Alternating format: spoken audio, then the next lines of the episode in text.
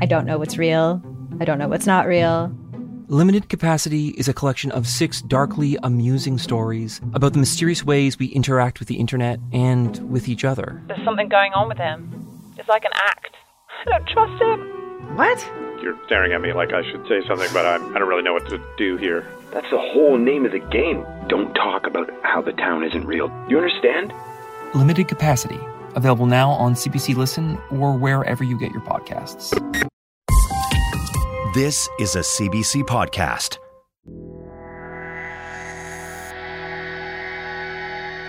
Welcome to Sick Boy, a podcast where we talk about what it's like to be sick. This week's guest is Siobhan. She has bipolar and lost her memory, so let's talk about it.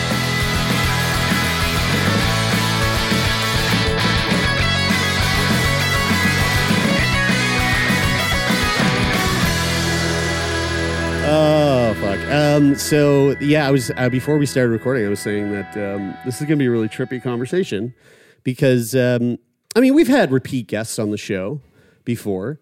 Um, our Wednesday episodes, our, our, our routine checkup episodes, we have routine, we have um, you know repeat guests every once in a while. Um, but on our Monday episodes, we've only had repeat guests like maybe the odd time here and there. And most of the time, those repeat guests are because we've spoken to people who we have back on the show who, like, you know, someone had um, breast cancer and they came on the show to talk about the breast cancer. And it was, you know, they went through remission. And then all of a sudden, their cancer came back like seven years later. And they come back on the show to like talk about this new journey that they're on. Um, and this is uh, sort of one of those moments. We're joined by Siobhan, who, Siobhan, your episode, which um, you don't remember this, and we'll get into that, but your episode came out uh, January of 2018. So great uh, a few years ago. You don't remember this. Your episode. Five years ago. Siobhan, uh, first of all, I'll let I'll put this in your hands and and let's like well, I guess we'll test you to see what you do remember.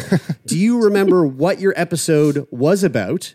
And um and maybe you can tell the audience why you may not technically remember a lot from that conversation. Yeah, so I know what our my episode was about because I've listened to it twice in the last year. Uh, December 18th last year, I woke up and I didn't have any memory. So I didn't, I don't, I lost my episodic memory. So the easiest way to think about that is people, places, things, and experiences. So all my knowledge of like how to do my job, how to go to the bathroom, hygiene, and like information I had in the back of my head and I knew it. I just didn't know where I learned it and who I learned it from. Um, so in part of that uh, learning about who I used to be, I did listen to my podcast episode uh, when I first woke up. I think it was in late January, early February last year. But I did listen to it again uh, last week just to to refresh myself before I came on to talk to you guys. Uh, so I know what it was about. Uh, very interesting to listen to my own voice. I was like, this is grating. How do people talk to me? It's painful to listen to. I don't know how you guys edit your own shows or Uh, I anything mean, like hey, that. this is a delight for us, so I don't know what you're talking about. yeah so uh that's uh pretty much the the kind of Mm. headline um, So, so in 2018, we had a conversation with you um, about your experience in living with bipolar two. Um, and I, you know, I actually haven't gone back and listened. Um, but one thing that I do remember, there's there's a one sliver of the episode that I that I'll probably never forget because it really tickled a part of um, of like there. I really love horror. And there was one sort of like horror type element to your story that really stuck with me, and it was it was a moment where um, you were you were I believe you were admitted to the hospital, maybe like Form One, uh, kind of like you know you were staying at a at, at like on a psych ward, and up in the corner of your room there was like a little blue demon devil that was speaking to you. We titled the episode that, didn't we? I think Something we like yeah, I, that. th- I think we actually I think we did. you yeah. did It's- you did title episode That's right. he's made yeah. He's made many of many appearances Yeah. uh, so now over a year later since i've lost my memory uh I have around 50 memories from my life that have come back, but they're kind of in snippets. It's like watching a movie. So I know logically that it is a mem- my own memory and I was there and had these experiences. Um, but most of my memories that came back were trauma related memories. So that's been really oh, fun. oh no. And uh, the little blue devil has made lots of appearances in my memories. Thank he's made he made three of them himself. You guys Right. didn't make the cut. My own mom didn't make the cut at first. Neither did my husband. But the little blue devil, he uh, he, was there. in He some of them. stuck it. okay, so that makes it even more horror- horrifying. And, like, oh my what god! was like was going between between well, I mean, from that that day in in in 2018, um, uh, or or when you sorry, I'm sorry. When, when was it? When was it that I you? lost my memory on December 18th, At December 2021. oh, okay, sorry, December 18th. 2021. So before that date and leading up to that, was anything was anything like out of the uh, uh, abnormal? Was anything much different than it had been from the time like we had spoken up until that point? What was going on there? So, um, about four years ago, my husband and I decided to move back to Nova Scotia because we plan on having children, and my whole family's here. I have four siblings. Uh, they're all married. They all have kids. So they were here. Uh, I have a good support network of friends here. So we decided let's move back to Nova Scotia. It's a good place to settle when we're transitioning to having children. I mentioned in my uh, my past episode with you guys, having kids was a really big big fear for me because I was scared I was going to get sick. My husband had never seen me really sick. We moved back to Nova Scotia in September. By March the following year, 2019, I had a severe manic episode. Uh, I was upgraded from a bipolar 2 patient to a bipolar 1 patient with uh, generalized anxiety disorder and severe psych- psychiatric traits. Um, and so Is is bipolar? I'm I'm just the I'm remembering I I'm remembering early days of the podcast speaking with people with bipolar one and two, and I'm remembering the difference being something about how. Uh, the frequency of manic uh, of the of like m- mania and depression is different, or For most people, their manic episodes in bipolar 2 aren't as severe. They're usually referred to as hypomanic episodes. Okay. And then for people with bipolar 1, they have full blown manic episodes. Okay. So uh, by March 2019, I was in full blown mania, uh, including hallucinations, alcohol abuse, um, just kind of out, of, out of control spending, um, extremely high on life. Um, which to me, I thought it was great, but yeah, right. uh, Wait. everyone around me was like, please, please stop. Slow wait, down. Wait, do Yeah. you do you remember this, or has this Uh, been I've- told to you? So I remember a couple little bits and pieces. Most of it's been told to me. Uh, one of the things I've done to cope over the last kind of year of losing my memory is not everyone I know. Uh, most people who are close to me, anyone who has me on social media knows I lost my memory. Uh, but for example, I work in fundraising. So my donors don't know I lost my memory. Uh, I had to pin that together with notes and things like that. So oftentimes when I'm speaking, it's things that have been told to me and that I've just kind of I will say as if I remember them. But if you dig into it, usually it's something other Yeah. people does told me. does that like i mean to me that sound like i i suffer from like imposter shin- syndrome on on a like semi regular basis you know I'll, I'll like be doing certain things whether it's for work or whatever and i go man i don't know like i don't know if i'm the if i'm the guy for this when I hear you say that, I'm like, holy fuck. I can't imagine the imposter syndrome that must be like coursing through your veins when you're like looking over the cue cards before the meeting going, or "Oh, maybe fuck." the exact opposite. Maybe you're like, well, I guess I very much am. I just I can't I just can't remember. Yeah, everybody's um, literally telling me this got, is me. I got to be honest. I actually completely blanked on the fact that me asking a question about the day, the the months, the months leading up to the day you lost your memory. I like completely blanked on the fact that that might be the dumbest thing that. I mean, you you you seem to you seem to have gathered a lot of information, which is obviously very helpful. But and now I feel now I feel silly. It's okay. Most people in my life for, forget it, or they'll say, "Remember when?" and they'll go into a story, and I'm like, Yeah, "No, I don't remember when. I don't remember that high school party where we did X and I fell asleep under a tree. Like, no, Yeah, I don't right. remember when." Yeah. Is uh, are there are there perks Crazy. to not remembering some stuff like that, or do you also just feel like you, you know? Uh, I, I I love the book, uh, "The Body Keeps the Score," and it talks about how trauma um, like lives in your body physically, and so, So- yeah, yeah. Go ahead. I would say um, at first it felt like there was absolutely no perks, and I do not suggest it as an overall thing to happen to anyone. Fair enough. but you you have to. I think you have to start looking at the perks. So for me, it was experiencing things over again that I didn't remember, seeing the ocean for the first Mm. time. Oh my uh, god. as a 30 year old adult. Oh. You appreciate that shit way more than seeing it your Wow. whole life. yeah. That's so hard to wrap your head around. I mean, could be like if you haven't lost your memory. Yeah. I mean, I I I experienced that that thought a lot about movies. Same. Like like like uh, my partner doesn't hasn't watched many movies, and her and I will sit down. Like the other day, we sat down to watch. Um, I don't know. It was like uh, the Hateful Eight or something, and I was like, oh, Wish I could see I this for the first time." I just time I again. feel like I feel so jealous that you get to experience this for the first time. Yeah. But the ocean, That's the crazy. ocean. The ocean was mind blowing. I cried for like a good 40 minutes. I was just like Oh. standing there. It was winter. I was just like Oh. standing being like, it's so fast. Yeah. And uh, so those that can be positive. Rewatching shows has also been uh, has been pretty great. Things don't hold. There's a lot of things now. For example, Friends. Friends was my rewatch show. So I fall Right. asleep with the TV show playing, and apparently I'd been falling asleep with Friends playing since I was like 18.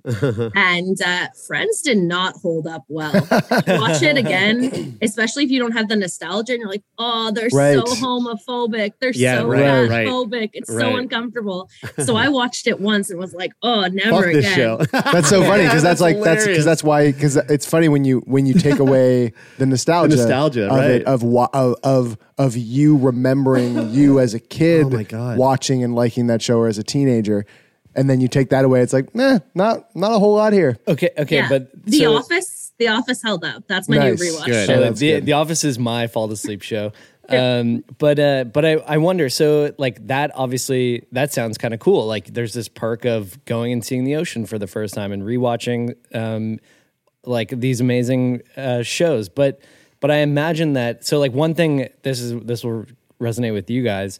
Um, one thing is that like I I don't watch a lot of movies and TV. And sometimes when Taylor and Jeremy are having conversations about shows or movies they've watched, um, I feel disconnected from As you should. them as like friends in that in that moment. Right. Because I Rightfully so. send some movie memes just to Jared. because they're they're connecting over the shared experience of knowing and understanding what what that movie's all about. So I'm wondering, like, do you feel like is it sometimes hard being in conversations with people trying to connect on those things? Yeah. So it, just in general, it uh, I mean that like positive outlook and looking at like the ocean or like trying pomegranate was my other like mind blowing. It's my favorite fruit. And I was like, shit, so good, so much work but worth it. Um, Yeah. That kind of positive outlook didn't come for six to eight months after I lost my memory. At first, I was just super angry, uh, and then there are things now still where it can be extremely isolating and frustrating because I feel like my friends and family i know they love me. I have i have amazing friends. I have amazing family but it often feels like they don't love me. They love we refer to my, me before december 18th last year or the year before last now that we're at december or 2023 um as past siobhan. Mm. so we're like uh, i'm like oh they loved past siobhan. They had Mm. 28 almost 29 years with her. They love her. They built this relationship and these memories with her. Um but that Wow. doesn't feel like me. So even the memories that i have back don't feel like myself. Like it feels like I'm mm-hmm. watching a movie and I can logically be like, oh, I know that that's me. I can see that that's me. I see that these photos are me. I hear the experience you're telling me. I believe you that it's me, but it doesn't feel like it's me. I feel disconnected from whoever that person was that lived those 28 years.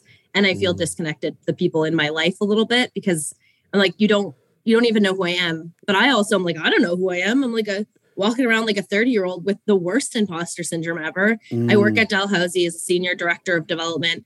I know all these facts and information and strategy around fundraising. I'm like, whoever taught me this? Who did, where did I learn this? What do like? The It Matrix. is very, Yeah. you do feel disconnected from people for sure. And there's a ton of things I don't remember. Like anything people are like, oh, this is pop culture. I'm like, I got nothing. Wow. Like, Well, you must suck at trivia. Not, I'm not a good person to bring on trivia. I, uh, I I I really want to get into um, like the the the sort of the experience of coming uh, the experience of new Siobhan waking up to the world. Um, but, be, be- but before I do, because I feel like there's just so many of these like kind of sort of silly but like also really interesting surface level things that like I just I, I there's one more that I I really want to kind of ask, which is um are there now now you went back and you watched Friends, didn't like it, although you loved it, bef- like old Siobhan loved it. Were there things that um that like I I fucking hate carrots. I wonder if I just lost all my memory and then came back anew, if like I would for some reason just eat a carrot and go, wow, this is actually quite good. And were there things that you that you like loved or liked that people went, wow, i- interesting. Ultravon didn't like those. Uh, there's been like some, I think like I can't think of any offhand that I have like liked and my partner or like my friends have been like, oh, you didn't used to like that. But there's definitely been a couple. But there are things that I hate to my core, fennel. And my husband didn't want to tell me what I used to hate To and what I liked. Yeah, right, he just right. wanted to see. He was just like Yeah. And I made chicken sense. breast one night and followed a recipe, and there was fennel on it. And I didn't remember that I hated fennel. And I took a bite of the chicken, and he was across me watching me. He hadn't eaten yet. I took a bite of the chicken and I like spit it out, and I was like, "Oh, this is disgusting." He was like, "Did it go bad? Like that doesn't make sense. Like, what's wrong?" And I was like, "I don't know. It tastes disgusting. Like it definitely wasn't bad." And he was like, "What did you put on it?" And I was like, "Spices." And he was like, "What spices?" And I said, and I got to fennel, and he just started to laugh. Oh, He was like, "Yeah, you hate yeah. fennel." He was like, "I just wanted to see if you still would," and I was like, "I do." That's really funny. I, I was great. picturing him like being across the table, just wa- like intently, like knowing that Yeah. there was fennel on it. Going, He didn't "What?" know till, till after the Do you think I it might be the him- fennel? Yeah, I, I was picturing him wa- watching, waiting for you to eat it, and as soon as you ate it, went ugh. He went, "It's all good. I got us McDonald's." Like I knew this Yeah. was coming. I knew. Yeah. But before we before we go into the like the actual story of it, there is one more thing that I want to know about. Get I mean, get it out and- now. Get it and- out now. And speaking of speaking of your husband, we were talking before before we started recording um, between the three of us about what it would be like to lose your memory and then wake up with your partner and being like, "Oh, it's this like this is the You're person." the person I, I was apparently in love with. like, yeah, right. And and trying to understand like what it was that you liked about that person. If that person is the person that you liked, like, are you still even attracted to them? What was that experience Yeah. like? So uh, my husband and I are separated technically right now. We're still living in the same house. I'm living upstairs. He's living downstairs, and we're actually um, we're trying dating again. Uh, because of the fact that when I lost my memory, it took a little while. It took a few weeks for him to understand, for everyone to understand. Um, and I'll get into what the treatment was that caused me to lose my memory um, later, I'm sure. But it took a little while for everyone to understand how completely I lost my memory. Like everyone's like, "Yeah, you've been having memory problems for a little while," and then finally, when they got it, like my doctors basically were like, "Well, are you safe in your home? Like, let's go back to your routine. Your routine's so simple." But to me, I was like, "This isn't my friggin' routine. This isn't my friggin' house. This isn't my husband. You guys are making me have a husband that I don't know." Like at first, I was very scared. I didn't even tell anyone that I was like, "I don't remember any of you." I waited almost a week.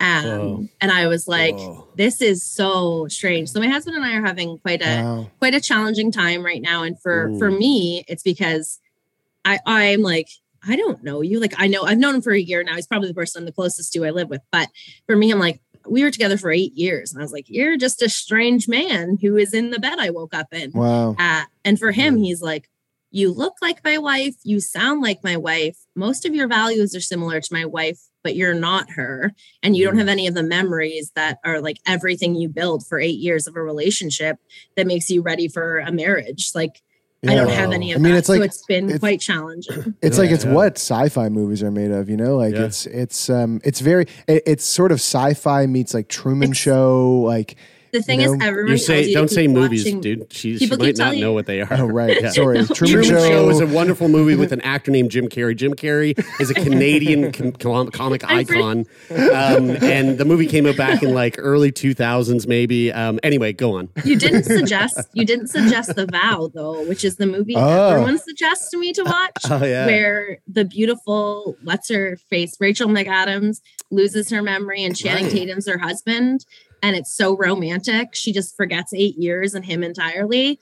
And everyone's like, You have to watch that. Your life is like the vow. And I'm like, My husband does not look like Channing Tatum. I was gonna say anybody who wakes up with Channing Tatum as their husband is like, fuck yeah, dude, I won the lottery. Channing, he's not Channing Tatum. And it's not romantic. Like the romanticization in there's Yeah. a ton of movies where women, primarily women, lose their like their memory and heteronormative relationships, and men have to like convince them to still love them and love them back. And I'm like, no one is doing that. And it's not romantic and it's not like this is not a beautiful story where like Mm. I want this to be filmed. So you didn't it's mention hard. the vow. So but every Yeah. person usually is like, you have to watch that. And I did. And I was like, this just makes me sad. Like Yeah, this you know, you know why we didn't mention the vow? Because uh, no offense to anybody out there, that movie sucks, and uh, we don't watch movies that suck. So Here uh, at Sick Boy. I actually I've never seen it too because it sucks.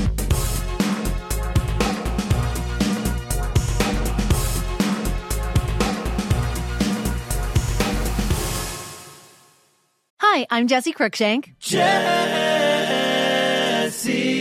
Cruickshank. I host the number one comedy podcast called Phone a Friend. Girl, let's phone a friend. Not only do I break down the biggest stories in pop culture with guests like Dan Levy and members of NSYNC, I do it with my own personal boy band singing jingles throughout because it's my show. It's your show, girl. New episodes of Phone a Friend Yeah. drop Thursdays wherever you get your podcasts. So work it, girl. Yeah, work it. Okay, that's enough. So let's get down to uh, to the facts here. Let's get down to like let, let's get to the get to the meat of like how this all came to be. So so again, just for recap, we spoke to you. You were living with bipolar two, um, and you know you were struggling. Like like at the time that we spoke, you talked about overcoming an attempted suicide. You were talking about you know your family trying to come together to like intervene to to kind of help you through your your mental health um, crises that you have been through. Um, now that was 2018. In 2021 um, is when you lose your memory. But before you lost the memory, uh, what I gather is that you started to you, started to kind of like upgrade your mental health uh, issues by being bumped up to bipolar one. So a lot more mania, um, a lot more just like intense, uh, intense bipolar vibes, generalized anxiety, and also um, what was the other word you said? There were it was uh, I had generalized anxiety disorder, bipolar one, and then I had um, issues with like psych, like um, basically like hallucinations. psycho like psychosis type stuff. yeah, okay. psychosis. Yeah. And so to to try to quell this problem, you started going through is it ECT? So before trying to quell the problem, um, basically the time when I was manic, my husband, my psychologist, my psychiatrist, my whole psychiatric team, basically their methodology was like they, my husband calls it a controlled burn. so he was like, we were just like doing a controlled burn. Like we were, you were kind of like doing whatever you wanted. I was extremely erratic. I was very kind of very irresponsible with my spending and doing lots making lots of risky decisions and they kind of put rules around it to keep me safe so i had Sure. to text certain friends when i was going places my husband was allowed to see what i was spending on but like couldn't really stop me um and they kind of just waited it out and my manic episode lasted an extremely long time uh it was almost two months until then i started kind of going into a mixed episode mixed with depression uh, a lot of anger uh, a lot of threats of suicide at that time. And then I kind of just fell into extremely horrible depression uh, for almost two years. So my doctors, uh, they are are good. We have a, we have some differing opinions on things, but um, I'm one of the few people who's very lucky in this province that I do have a psychiatrist. Um, and she works out of the Mood and Metabolism Clinic. I was part of one of her research studies into bipolar disorder and how it works with your metabolism. Uh, and that research study didn't work for me. So they basically were at wits' end. I was extremely depressed. I was suicidal. Uh, they were like, we have no idea what to do for this depression. They tried to get me into uh, radiotransmetic stimulation, which is when they do uh, magnetic stimulation of your brain. I was turned down um, as a bipolar patient. And then so they decided to do electroconvulsant therapy when they do that, it's a pretty intensive medical procedure that you get on a reoccurring basis. So they talk you through it with your your support system. You sign a bunch of medical paperwork that's saying like I'm willing to take on these risks. Uh, and then so three times a week from June to December, I would go to the hospital in Dartmouth. Uh, they'd put you put me to sleep. An anesthesiologist would be there. They'd put me to sleep, and they would basically use electroconvulsive therapy to cause seizures in my brain. Whoa. Um, Three times a week being put under? Yeah, three times a week. Yeah. Whoa. So you can't drive yourself there. Um, at the same time, they had taken me off my mood stabilizing anticonvulsant drugs that weren't working anyways Mm. because they needed to give me seizures. Uh, so at the exact same time as I started this uh, electroconvulsant therapy, I started having episodes during the day that they think were probably absentee style seizures. So just kind of zone out for about 10 seconds. During that time, I was supposed to be off work. I lasted about, uh, I think it was three and a half weeks before I was like, no, I'm going back to work. Like, I need to work while I'm doing this. Uh, my doctors was like, no, you should do that. And I was like, ah, I'm going to anyways. So Was that just coming from a place of like of like feeling like you needed to be like active I- in some way, or what was the? I the memory I have of it. Oh, right. is- Damn it. the memory that I have of it, and as it's been explained to me, is I was very bored at Right. home, like in between this. Like I was depressed, but I was bored. And I've always been able to like continue working throughout my mental health problems, which um I don't know how I pull it off. My husband said there'd be days where he would sit me in front of my computer, my he would open my computer um with me and I would like turn on for work. And when he would get home, I'd be on the couch asleep and he'd have to like wake me up to eat. And like my depression Wow. when it comes to work, I don't know. I've, I've just always kind of work has been something that's just tethered me to reality. So my memory of it is I was doing a cross stitch that someone had gotten for me that was supposed to say, I can't adult today. And my husband came in the door and I threw it. And I just said, I can't adult. And I threw it and was like, I'm not, I'm doing fucking cross stitches. Like, I need to go back to work. and so I went back to work two days a week. Um, so part time, I work at Dalhousie. They were phenomenal. The human resources team there, my boss there, completely understanding, allowed me to be super flexible. So I worked for two days a week. If I was too sick from the ECT, I could take the days off easily. Sometimes I'd work in the afternoons or evenings if I felt like it. Um, so that was they they started the ECT in late June. Um, by the end of November, it was not working. I was even more depressed, in my husband's words. Uh, they he asked for them to stop doing the ECT. They said they wanted to try one more round. Um, ECT therapy, if you don't know about it as in the present time, people are like, oh, it seems so barbaric, but Yeah. it used to be barbaric. Like you used to be awake, they'd strap you to a chair. It was very um, traumatic experience. It's not now. It's very, very safe and extremely effective. Uh, they put you to sleep. You don't remember anything. I remember the first time I got it, waking up and not knowing where it was, and a nurse came over, calmed me down, and that was that's the only part I remember of my treatment. Mm. But my husband said like that. I said the worst part was like if the anesthesiologist was bad at the IV. Like I didn't Right. remember any of it. It was just Mm. like being put to sleep, being woken up. Uh, so they started that in June. By yeah, by November, my husband was like, "This isn't working. Can we please stop? She's worse than before." They decided to do one more round. Uh, my ECT treatment finished on a Wednesday. I should have had treatment on a Friday, but they decided to stop it. And on the Saturday morning, December 18th, is when I woke up uh, in my bed. I had no idea who I was. I had no idea who the man lying next to me was. I did know who my dog was, oddly enough. Didn't know my own name, but like that was a very, Hmm. he was on my feet. And I woke up and I was like, okay, anchor's here. So I must be home. And then I was like, oh, where's home? Oh my God, what's my name? And I started to like get very panicked Whoa. whoa. obviously. Uh, my cell phone was next to me on my nightstand. I picked up my cell phone. I uh, looked at my husband in the bed and was like, hey, who's this guy? No sweet clue. Wow. Um, just like crept out of the room pretty quietly. Thank God for like face ID unlock on cell phones now. Like I'm a, I love technology now. I'm like, yes, great. You Whoa. saved me. Uh, I saw cigarettes on my counter and I was like, those look great. I'm going to have one of those. Calm myself down, walked outside, smoked a cigarette. Uh, I looked at Facebook first, and my Facebook has that I'm married, has my husband on it. Was like, okay, so the man in my bed is my husband. Got it. Like, Wait, wait, wait, wait. Whoa. Okay. Wait. Holy shit. So you, so you like, were you immediately? Dude, Brian's about to lose his memory. this, this is so crazy to me because you're like you're immediately in like like detective mode, and you're. Do you like? Are you consciously like, I I know that I don't know any. I know that I can't I- remember anything, but I, I just know I need to knew figure that this I out. must be a person. Like I was like, hmm. I must. Like the thing, it's hard. It's hard to understand because it's only your episodic memory. So only like memories related to people, places, things, and experiences. So essentially, anytime you felt like an emotion. But the way, the best way I had it described to me by, by, my neurologist is imagine that like the part of your brain that holds your memories are a filing cabinet.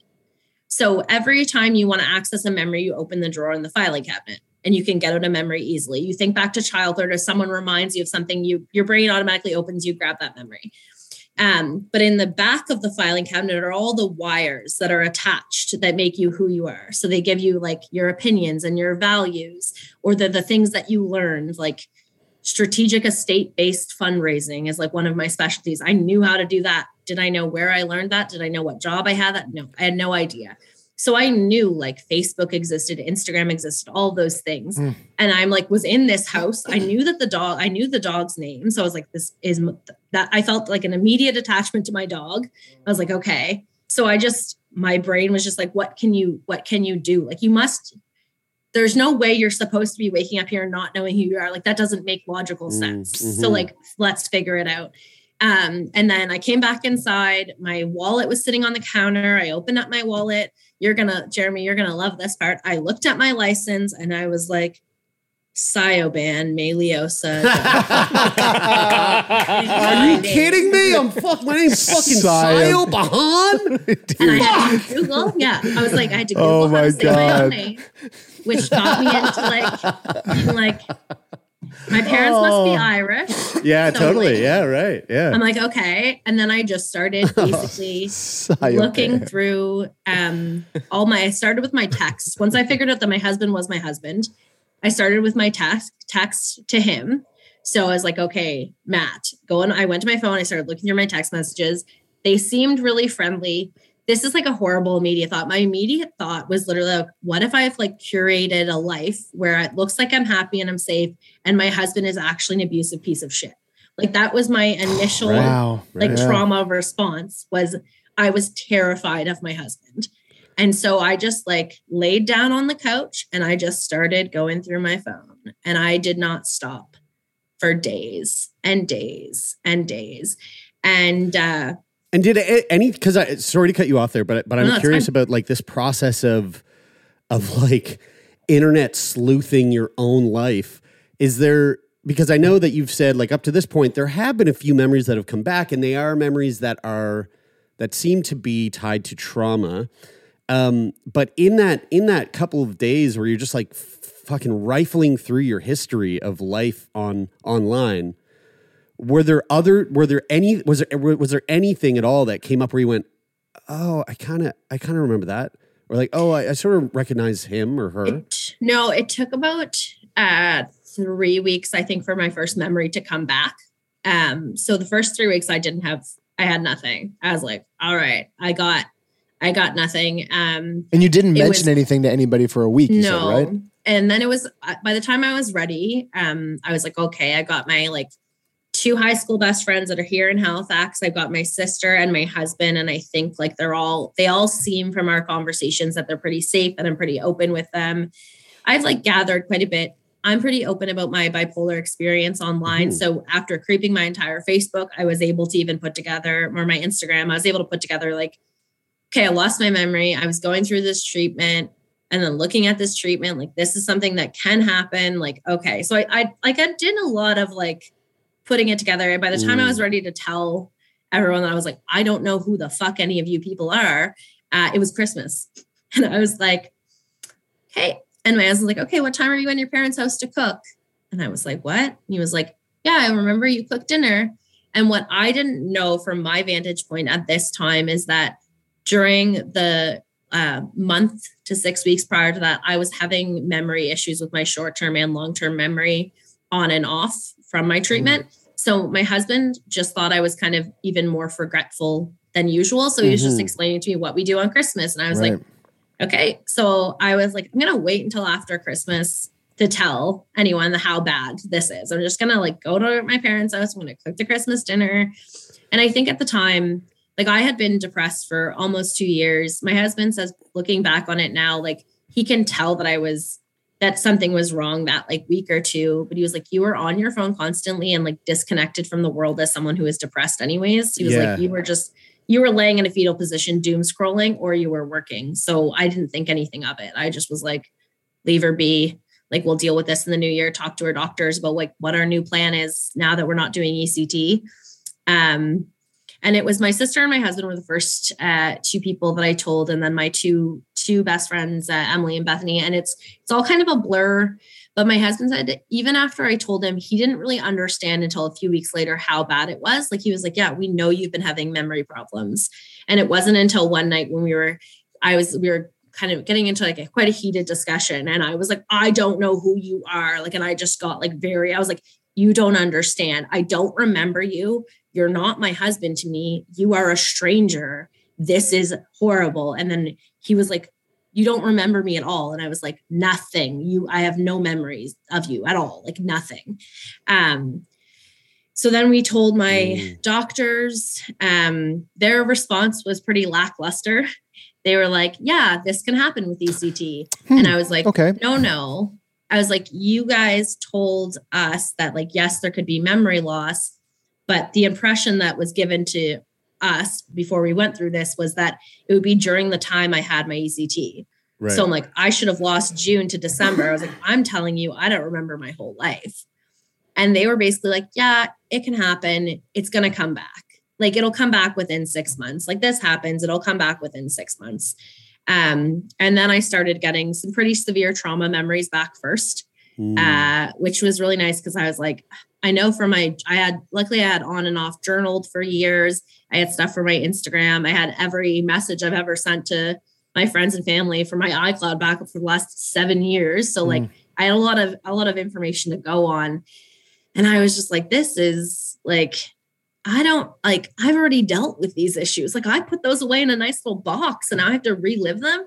And it, sometimes they would come back in a dream too. So I would have a dream and I had to like wake up my husband or text one of my friends and be like, hey, did this actually happen to me or did I just have a nightmare? Whoa. Like, Wow. so that was not a, a really fun activity. Over the last year, I've gotten a few more memories back that are, I want to say, a little bit nicer. Um, and then I have some really random memories that I'm like, why do I need this memory? Like, why did you come back? Um, and when I asked my my neurologist about the trauma memories, he basically was like, it's your brain's way of trying to protect yourself. Like your brain is is like working so hard to get you memories back because it's like we don't want this to happen again. So we don't want this trauma to happen to you again. So we're going to give you this trauma memory back so you can avoid it. And like it's like he was like, it's like you're shaking the filing cabinet as hard as you possibly can. And every once in a while, a memory falls out. Uh, so they did a ton of tests, um, EEGs, MRIs, all to try and catch me getting a memory back while I was there. Um, and they could never, they could never see them come back. So if you look at my uh, brain scan, it looks it looks fine. Uh, there's a little bit of, I think, slight damage from ECT, which is pretty typical, uh, but nothing different than any other ECT patient patient who would wake up and have their entire memory. Uh, whereas I woke up and I didn't. They said six months. Um, by six months, I had had probably about 30 memories back, and I had, was pretty obsessed with it. Like I was like going through photo yeah. albums, going through stories, like everything I could to try and get the memories back. And when I hit the six month mark and it wasn't back, I was just basically like, I can't do this. Like, I can't just be obsessed with my memory coming back. I've got to move forward. when when you say 30 memories like just because this is a not a realm of I, that i have like any any knowledge about whatsoever i mean I, i'm assuming the number is gigantic but like through your work in trying to get your memory back are, are you familiar with like what an um, what the amount of memories that a human is like I have no idea. I don't, carrying And I around think- I don't even I know think if I have 30 memories. Like I'm sitting here going, thing what is- memories do I have? But Uh, I the, have like your two. ability, Jeremy, the difference would be your ability to access them. So you Right, may think right. like, okay, I can write down, can you write down 30 things in your life that have happened to you?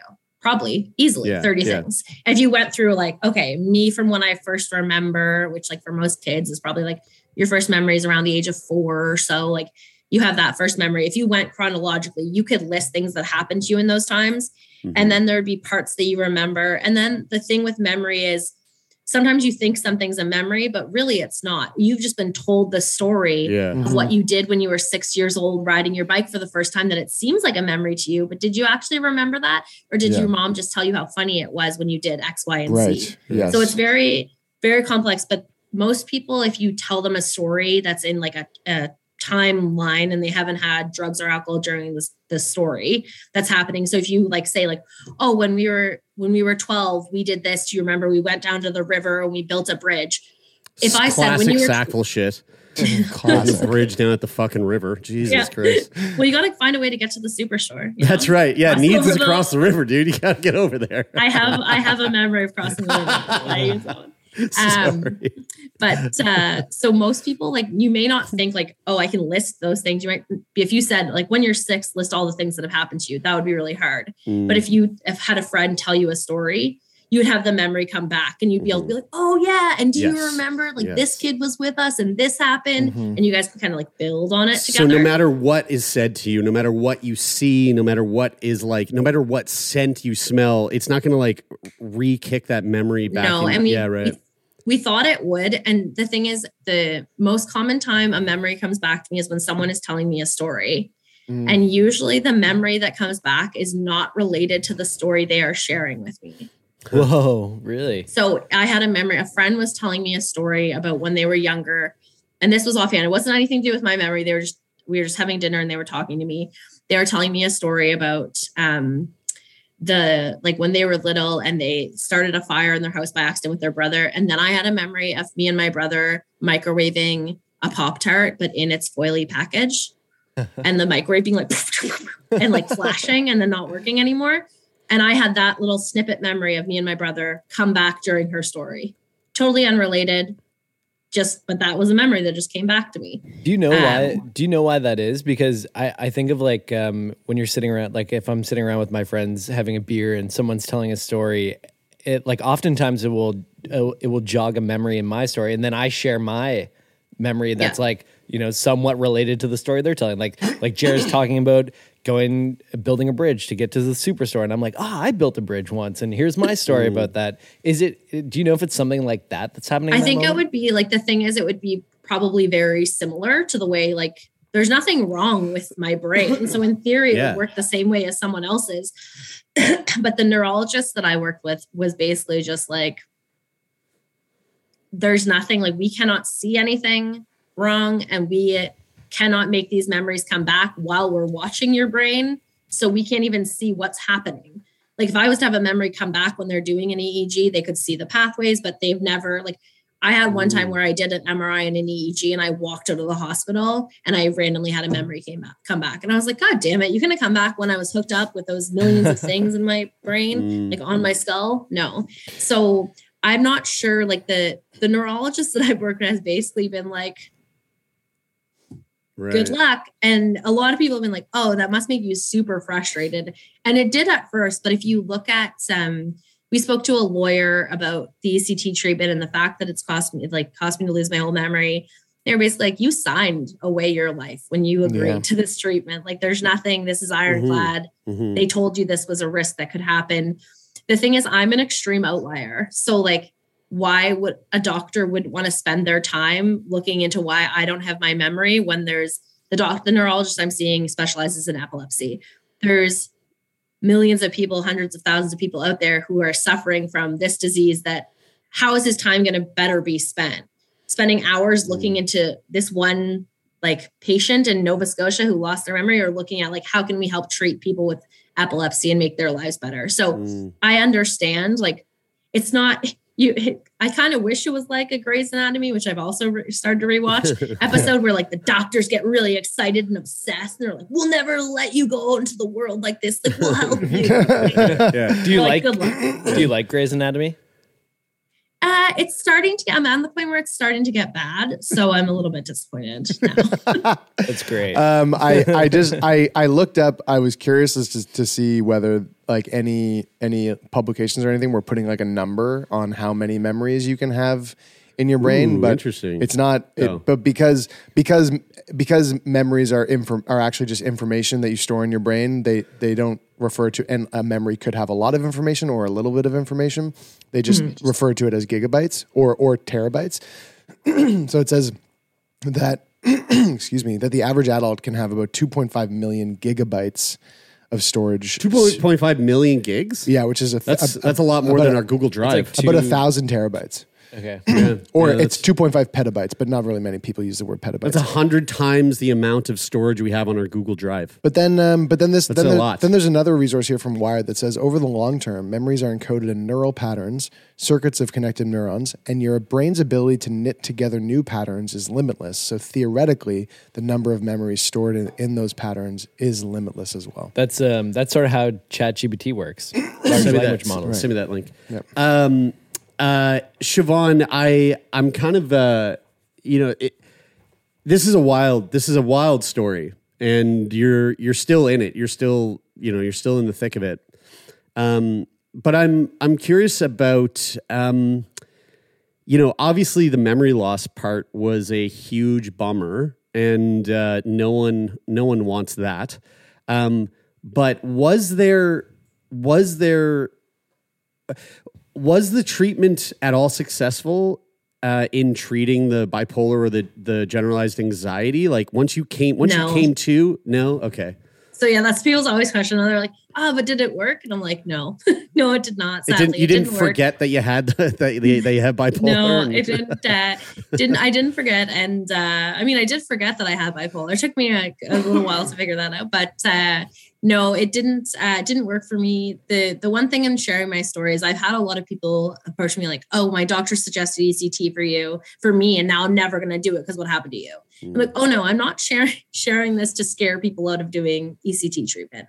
Um, and that was one of the things the lawyer said to me. They were like, if you think ECT is barbaric and you want to fight this, then let's do it. It's going to cost you five years of your life, but this treatment won't be, may not be given to other people like this. And I was like, no, no, like statistically, I'm an outlier. Like this treatment is extremely safe, extremely effective. There are other people who have had memory issues to it.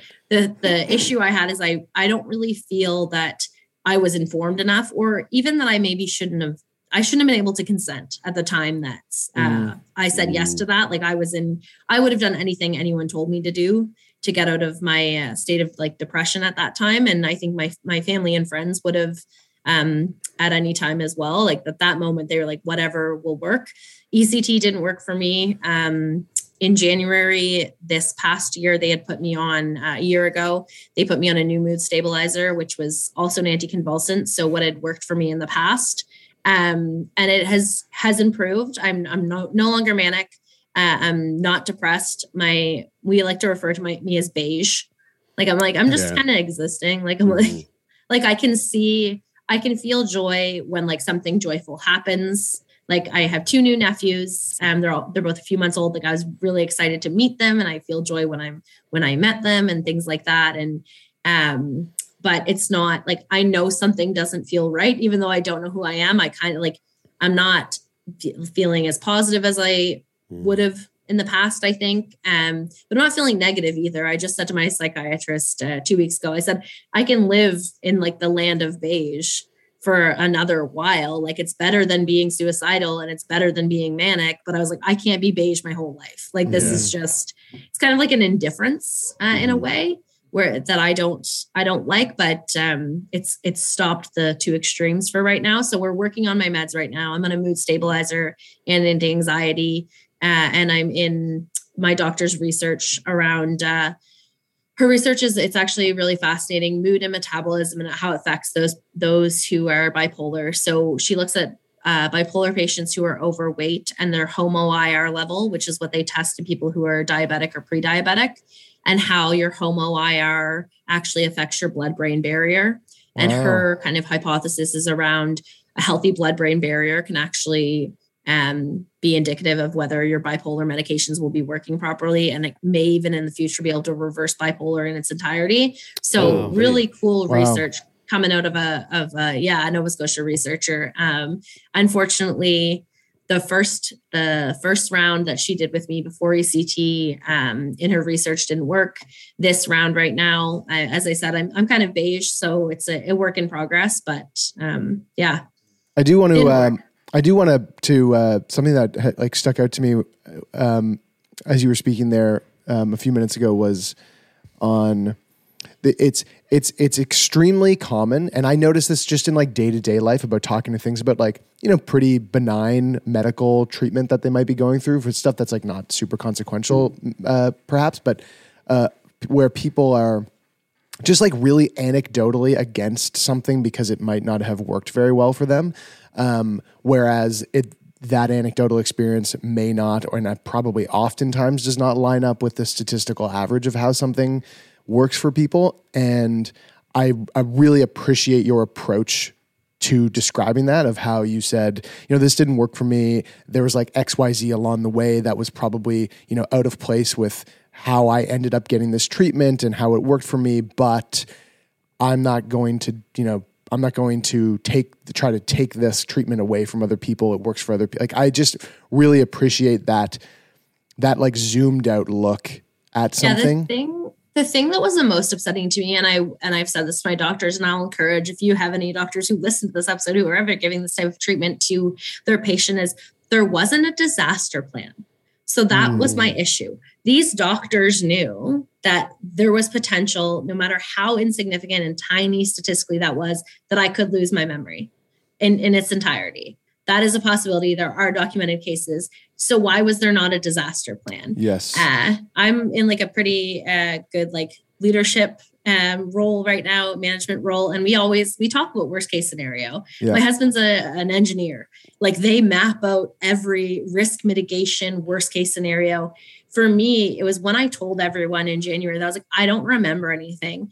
Why was there not a risk Like, why didn't they do risk management why was there not a disaster plan for that because for me they sent me home they sent me home to a place where like physically i was safe my husband is a wonderful man my friends and family are wonderful it was, it was a very i was in a safe environment um but i was terrified I was mm-hmm. I was absolutely terrified. I didn't know who any of these people were. Mm-hmm. They kept telling me to go back to my norms and my routines because those have been so helpful for me in the past.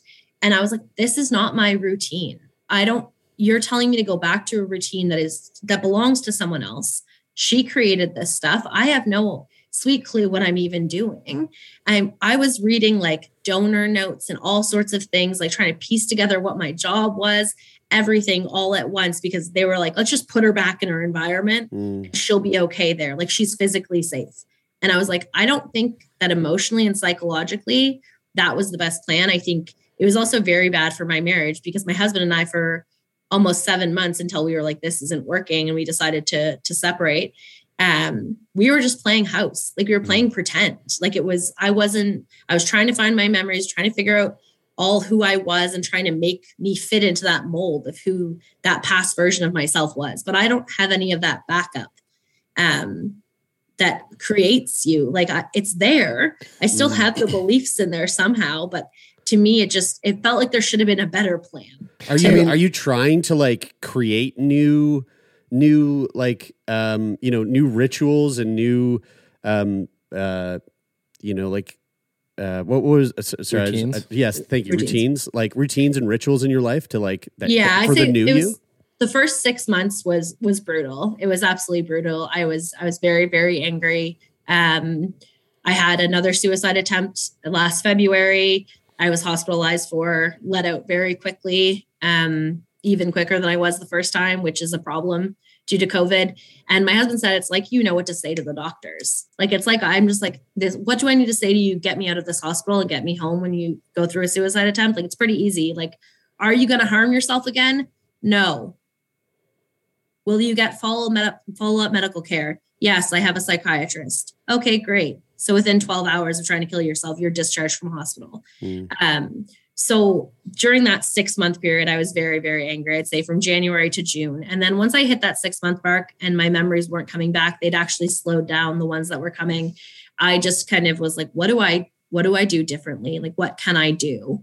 And then from that moment, it was just like, I need to shift from being like obsessed with my past and who I was and having all that information, trying to get those memories back to being like, what can I do now that's new and what yeah. can I do and like what are my new routines? Who do I want to be? It's like I feel like I'm like a teenager, but I have like the the resources of a 30 year old. I'm like, this is so confusing and overwhelming. Like mm, it's very that's but, interesting way to put it. Yeah, it's very it's it's interesting, but uh, I think in the last six months there's been a big a big shift to try and be like, okay, who do I actually want to be, and what were the pieces of past me that I liked and I didn't like, Mm. I've reconnected with so many people that have told me all about. I love hearing about like my experience and my memories with people.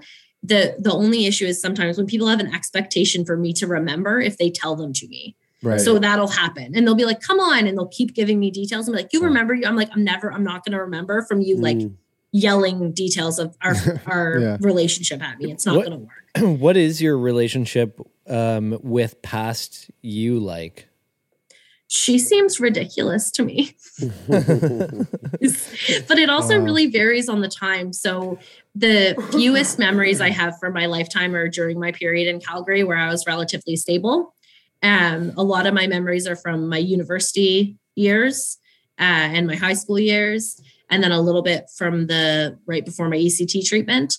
And I have a couple from when I was in Calgary. Um, there's a lot of things where I'm just like, I look back on it and like I'm seeing this like movie version of myself doing something irresponsible in university. I'm like, this seems crazy from someone who like now is working full time professionally, owns two dogs, and it like has a budget spreadsheet. Like, I, that's it. Just they it really differs.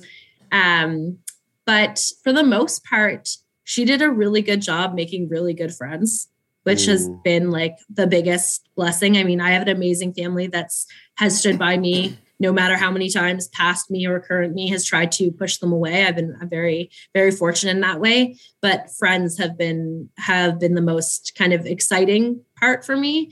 Um, from my friends from high school to my friends from Montreal that live all over the world now, uh, to my friends in Alberta that I lived out there for a few years, and my friends that are back here, newly made friends in Nova Scotia. It's been very interesting to hear all of their perspectives on who I was and how I am. And most people say, like, you sound the same, you look the same, you have the same opinions. If you know me really well, there's some things that have differed. Um, but for the most part, most people are like, you seem the same.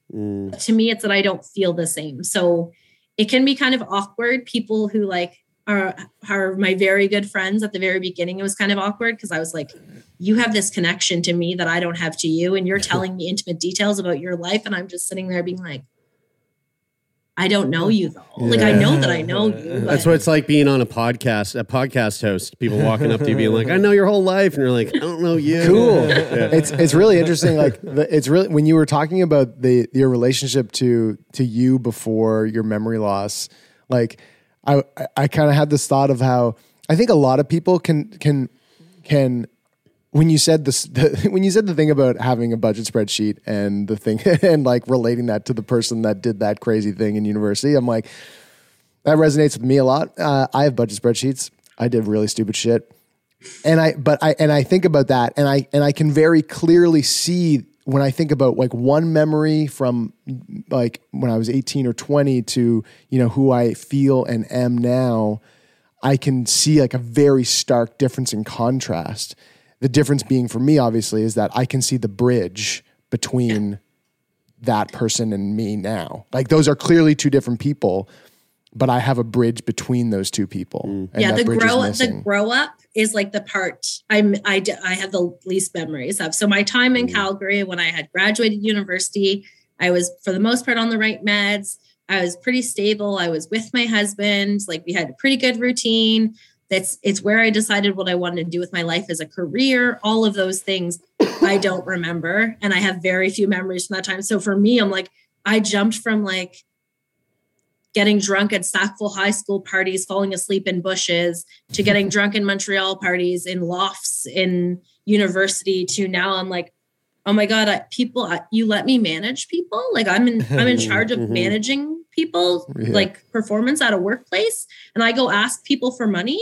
Like that's my, I have to go ask like executives if their job hasn't, like if their company wants to give money to my university. Like that's I'm like, how did this happen? It is the imposter syndrome, like as you Mhm. mentioned, Jeremy. It's What- a very What what did it feel like to to I mean we kind of talked about this but like I'm I'm curious about like what that experience was was like to go back and listen to the podcast episode that we recorded with you in Calgary uh, you know at that time. And and also who did someone tell you to listen to it? Yes. So at the beginning of me losing my memory, there was a lot of conversations around like, where could I find the most information about myself? So, like I said, I had random like journal scrawlings, I had random like type things. The thing is, like, I usually only kept journals when I was depressed. So that gave me like a very different lens on my life. Right. My friend Cheyenne, actually, who lives out in Calgary, she's the one who first mentioned it to me uh, because she I had written an article um from one for my workplace at one point. She sent me that. She said, and I'm sure Matt told you to list your pod the podcast you were on too. And I said no. And she said, Oh, you were on one in no from Nova Scotia with guys who live there. She's like, You're on two others as well, um, for professional stuff. So she she was the one who mentioned to me and I listened to it. So that was my beginning learning phase. Uh, but my initial thought was exactly what my mom, my mom thought when she heard it was my God, you you swore you you swear a lot. That's what I like first. I was like, oh my God. That's so really many funny. F-bombs were used. God, Do in you- a, do in you- a state wait, dorm. Do you, do you think that do you swear less now? No, I don't think so.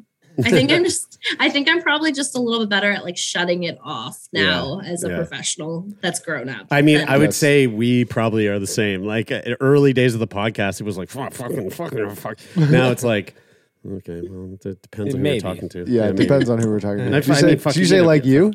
No, I said maybe. Oh, I was like, wait, hold on. Um, this I feel like this is kind of a silly question, um, but I'm going to ask it anyway because it's a question that we always ask our guests. Uh, what what would you say is the biggest thing that your memory loss has taken away from you? Um, it's I feel like it's the it's the like safety and closeness um of like my relationships with my my loved ones for sure. I feel like it's it it took a lot away from them as well, especially for my husband. Totally, I mean, yeah. imagine if your wife didn't know who you were. Like he had ta- he had spent um we talked about uh, how did he get through it when I was so sick? Because I had been worried about that before I got sick. Like, how was he going to handle it? Uh, and I was very, very depressed and I was very, very manic. And the thing that kept him going was that he was like, This is my wife's illness. She's going to come back. Like, this is her illness. She's going to come back. And imagine if that's what kept you holding on for years, Mm-hmm. being a caretaker. And then to have your wife wake up and be like, realize he's my husband said it was over a month after I lost my memory before he realized that he was like, Oh no, my wife's not coming back. Like, she's gone. Like Mm. we w- refer to anything before that as past Siobhan. Like we don't even say, like my husband wouldn't say like, you and I have done this. He would say like, past Siobhan and I went to Ireland. Past Siobhan and I did this because it doesn't feel like me. Um, so I think that those relationships and the closeness was is the hardest thing because I'm looking across the table at people like like my mom. I remember at the beginning, my mom at one point she asked like, if you don't even know me, do you love me? And my dad said, you don't want to ask that. Then why'd you ask that question? And the thing is, it's like, if I answer that question two months in, if I'd answered that when I went in February, the answer is like no. I have gut instincts about people, so I kind of like I like instantly know if I like like them or uh, there's been two people that I've seen since I lost my memory that I absolutely hate. Um, and I didn't know why. I just had to say to my husband, like, I hate that person. Like I had a visceral reaction. but it was like those closeness and the relationships that I had built um were definitely the the biggest loss uh, for sure. Yeah, I mean, that's one thing that has come that has like popped up in my mind over and over again throughout this entire conversation is just like obviously, you know, we're talking about you and your experience and this is hard for you for sure. But like um, you know, I've thought about your husband and and like your family um and I know some of your family. Like I you know, I I we we grew up in the same town and uh I just it's it really I can't imagine how hard that that this is this must have been for for everybody involved. And they Um, don't like uh, the thing is I don't I don't know any different. Yeah. like yeah, I know that I have those memories. I know that I've lived that life and I can grieve like the person that I've lost. Yeah. But I've it's just it's that word like people talk about resilience a lot. It's my least favorite word. I hate the word resilience. Um I don't like I don't think people should people who are often described as resilient it's an accolade like that you're given like wow it's so amazing that you're so resilient but most people who are described that way it's like, you didn't have another choice Yeah. like it's either it was either I get better at trying to kill myself and actually do it, or I get up and I just keep living my life. Like I didn't, you didn't have, a, I didn't have a choice, so I just kept going, and I didn't know any different. But for my husband, I, I mean, using his, it, it would be hard. It was hard for my friends. It was hard for my family. But I mean, my husband, my, that's your most intimate relationship, the Yeah. person who lives with you, and I think losing your memory at any time would be extremely hard. But when the only thing that kept you going when your wife was so so sick was that like this sick this illness that is so engrossed in her mood and her personality and i was horrible to him when i was manic. And then when i was depressed i couldn't even be a partner. Like i was not there for him. I couldn't i couldn't hold him up. I couldn't do all the things that you're supposed to do when you're in an equal partnership. Uh, and he held on because he was like this is just she's going to get better. She's going to get better. And then i woke up and i'm not even the person that he married. Mm. so um, i think for him it it must have been an extremely extremely challenging thing to look at it's also weird because again i look the same. I sound the same. Most of my opinions are pretty similar, but like I don't, it makes me uncomfortable when people think I'm the same as that person because I don't remember her. So I don't feel like I'm the same. That's why we started calling her past Siobhan because Mm. she doesn't feel like me to me. What would you say is the biggest thing that your memory loss has given you? perspective i would say uh, perspective and to not take things for granted um like you just the fact that it can be like people always say when you lose someone or you've talked to people who have grieved or people who've went through things that are traumatic like you can lose everything in a minute i'm like yeah i went to sleep and then i lost everything uh in those 12 hours so while i'm here right now and i mean i'm not sunshiny positive and going to pretend i'm like this every single second of every day um, but for the most part, I think it's the perspective that you can lose, you can lose anything. And those amazing things that you get to experience now, experience them. Um, and I'm going to go against the grain. People are like, just live in experiences and don't take a picture. Take the goddamn pictures. Mm. Take pictures. I don't care if you post them on social Yeah. media. I don't care where you put them. Take pictures. Um, especially if you are you have kids or in your life or anyone who's going to grow and change all these things like everything take pictures i'm probably the only person in the world who's been happy that facebook came out when i was in high school i'm like oh my god what a horrible Yeah. horrible picture of us mm-hmm. but i'm like thank you facebook for having me put those on the internet because i got to I agree with that so much. Like, you know, what's funny is I thought about that a lot this summer because I went to a number of concerts and, and music festivals. And there's a lot of people that love taking videos and pictures like at a concert or at a festival or at some sort of event. And when it's happening, you can like sometimes you'll hear people like just off to the side being like, put your fucking phone down. Like, why don't you just watch? Why don't you just be present? Um, and I get that. I get that idea. But but honestly, if you're taking a photo of a moment, it's not like you're not present. You want to capture that moment. And it doesn't fucking matter if the moment's not actually capturable. You can't capture a, a sunrise on a fucking iPhone. It looks like shit, but that's not the point. You're not trying to you're not trying to be a, a Nat Geo photographer. You're trying to just capture a moment that you can look back on and it can give you feelings to kind of bring you back that nostalgia like we were talking about earlier. That nostalgia is important. And so I I agree with you there. I'm a full full supporter of if you're at the hockey game or if you're at the movie or, not, or sorry, not the movie. Like, like, like, Nope, like, not at the movie. roll it back. If you're at the movie, you take your Like, phone and didn't say shove it up your ass, okay? But if you're at a you know a concert, some sort of special event, take that photo, take it, and then put it away. Yeah. You know, take it, put it away, Exactly. and then you got it. You know what's got it. interesting though is um, I was uh, movie. I had the privilege of going to Not at the movie. Antarctica a couple months ago, and Wow. um, and Nice. I was I just want to remember this entire movie on my phone. I was I was I was uh, I had a, a camera there and I was taking lots of photos and videos and um, I, on this little island that we were on, um, the whole group of us were on there and there was zodiacs going back to the boat that we were on and I was um, I wanted to be the last person to leave. And so I was there taking a, uh photos of some penguins, and the walk back to the Zodiac was probably, I don't know, five or 600 meters. And I had realized that I'd been using my camera a lot to take lots of photos. And I thought, I'm going to put my camera away and make sure that the whole walk back, I'm just like really trying to take this all in. And it's it's like overwhelming trying to to appreciate and take in the beauty of, of this place. And Now they so- arrive on the island and an, a UFO lands, okay? Aliens get out, they have a whole conversation with the group. And Brian's like, fuck. I made this promise to No, myself. well, I actually saw through the the clouds. I saw the ice wall for a second. yeah, right. Um, but no, but That's the a funny reference thing, to what's called Game of Thrones. Game of Thrones was a, a book series that they turned into a wonderful TV series. so so, but uh, Oh, HBO, have you should to check it out. that. Yeah, you have to check it but, out. but you know what's funny is is the the irony of this story is that um, I walked back to the Zodiac, this like five or six hundred meters, and when I got back to the Zodiac, I realized I had been looking at my feet the entire time because like the you know the terrain was like sort of rough and undulating, and I and I realized that I was actually taking in the whole place more when I was focusing on how to frame it into a picture. Yeah. Because I'm looking at all of the details and I'm like, how would that fit? And and I realized that I was probably appreciating appreciating it more because I, I mean, even when I was taking the picture, I wasn't looking at the picture through the the lens necessary. I was looking at I'm looking out at the environment, Yeah. enjoying it. So I had this like weird moment where I was like,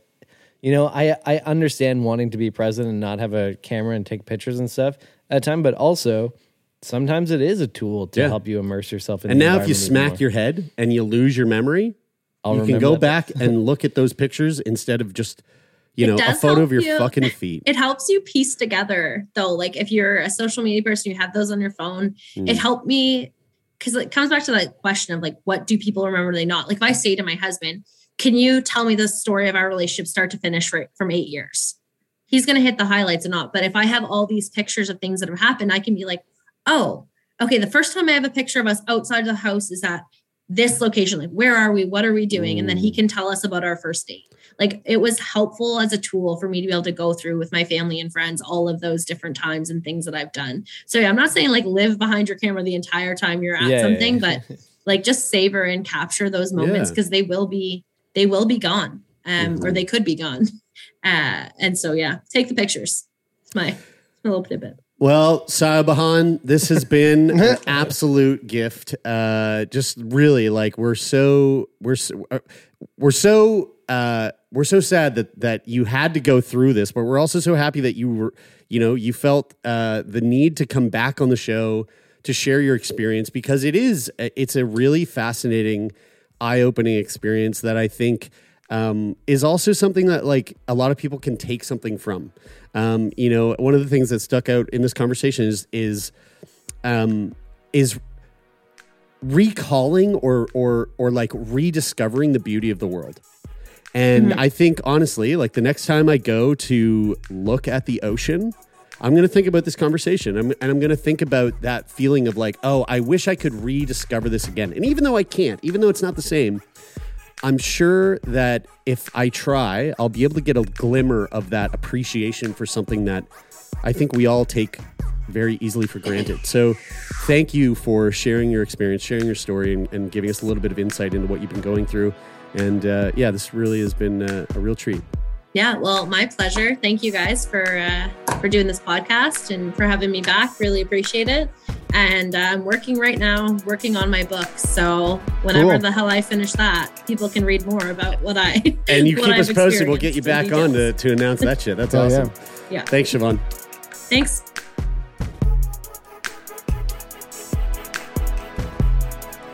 Well, there you go, folks. Hope you enjoyed that conversation. As always, we are coming at you Mondays, Wednesdays, and Fridays. And if you are a fan of the podcast and you want to support the podcast, there's a number of ways you can do that. First of all, you can leave a rating or a review on Apple Podcasts. We love reading them. You can simply rate the podcast on the Spotify mobile app if that's where you're listening. Or if you want to join the conversation, hop on over to our Discord. The link is in the show notes of this episode. And uh, we have a lovely little community over there of sickos and non sickos all hanging out, chatting. And uh, hey, you could even help produce the podcast over there if you want. You can, again, find that link in the show notes below. Sick Boy Podcast is produced and co hosted by myself, Jeremy Saunders, Taylor MacGillivary, and Brian Stever. The show is managed by Jeffrey Lonis over at Talent Bureau.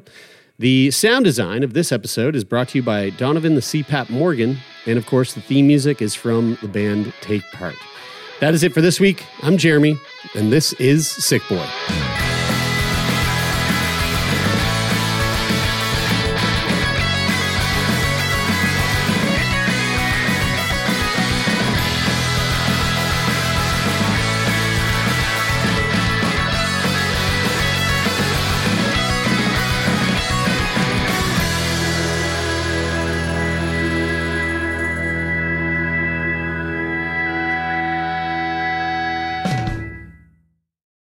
For more CBC podcasts, go to cbc.ca slash podcasts.